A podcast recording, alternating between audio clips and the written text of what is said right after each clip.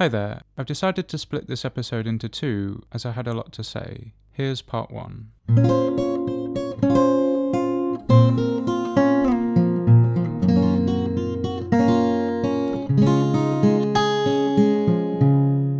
It's day five of my time at the Federated Logic Conference. This week, I've been attending the Foundations of Programming Summer School on the topic of logic and learning. It's a blend between the techniques of machine learning and logic programming. I'm thoroughly enjoying it so far. After yesterday's afternoon off, it was straight back into a full day of lectures today. Additionally, tonight was our social dinner in the impressive dining room at St John's College. More on that later.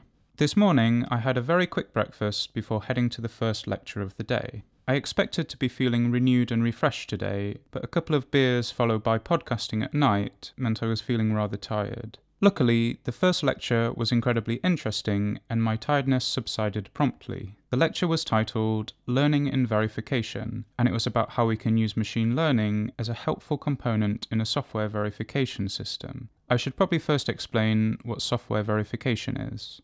Let's say you're working for a small company called Boeing and you're writing the autopilot software for your newest aeroplane. For some reason, your employers have all these requirements to do with safety. Apparently, it's not okay for the aeroplane systems to reboot while it's in the middle of a flight between Hong Kong and Honolulu.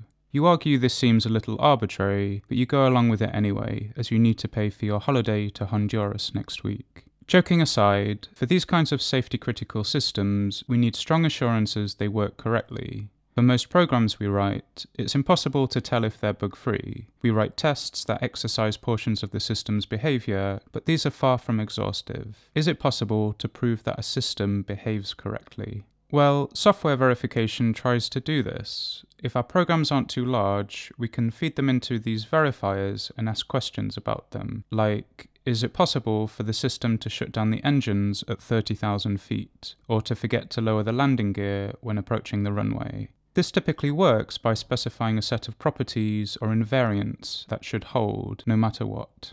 The verifier then inspects this code and tries to find ways to violate these invariants. If it can find a way, then your system has failed to meet its specification and you should fix it. Hopefully, the verifier will report that despite its best efforts, it was unable to find a way to violate an invariant. Of course, there's a good chance the verifier will never finish. The computation required to carry out an exhaustive check like this grows exponentially, and for Turing complete languages, this problem is undecidable in the general case. As an aside, it's sometimes possible to generate a working implementation of a system from the specification alone. This is called synthesis, but we didn't cover that today. Some verifiers are better than others and use clever heuristics to rapidly figure out problems with your program. The topic of this lecture was on applying machine learning techniques to produce these heuristics. The basic idea was to represent the program as a Markov decision process. You can probabilistically analyze which regions of the code are reachable and focus the efforts of the verifier in regions that are more likely to reach known bad states that violate invariants. The lecturer explained a technique called bounded real time dynamic programming that achieves this. Another topic of the lecture was on how to communicate the safety of this system in a succinct way.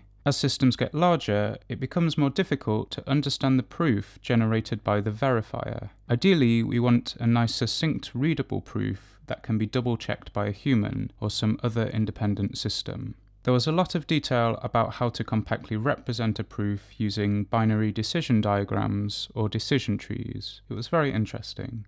During a coffee break, I spoke with AJ, who works at Bell Labs in France he's trying to apply verification techniques to Internet of Things devices to ensure they behave correctly. He explained that all devices run on a single platform, and it's his job to formally specify how these systems should behave and then verify them. As you'd expect, for IoT devices, the kinds of things you have to test is quite different, and a common use case is for thousands of these devices to be in use at the same time. This imposes some interesting challenges on the problem. At lunchtime today, I met Simon, who is studying a PhD, though I can't remember which field it was in. I asked Simon about his background, and he explained that he worked in industry for many years and was CTO of a successful company. We discussed the pros and cons of working at startups when it comes to solving challenging academic type problems, and the paths back into education if you want to study a PhD. For example, some companies offer sponsorships, or part time if you're working on a related problem. The afternoon session was probably my favourite lecture so far. Similar in vein to the first lecture, it was about combining verification with machine learning, except this was almost the exact opposite problem. In this lecture, we explored how to verify the behaviour of neural networks using formal verification. So rather than using machine learning to power the verification, this was about using verification to ensure the behaviour of a trained network. To explain this, let's return to our aeroplane analogy. Let's say you've verified the plane systems and they all check out okay, but now version 2 of the collision avoidance software has been written and they'd like you to verify that too.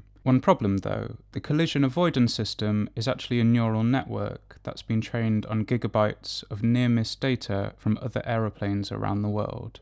The actual use case the lecturer explained was a project he did for the FCC working on a collision avoidance system for autonomous drones. More on this in part 2.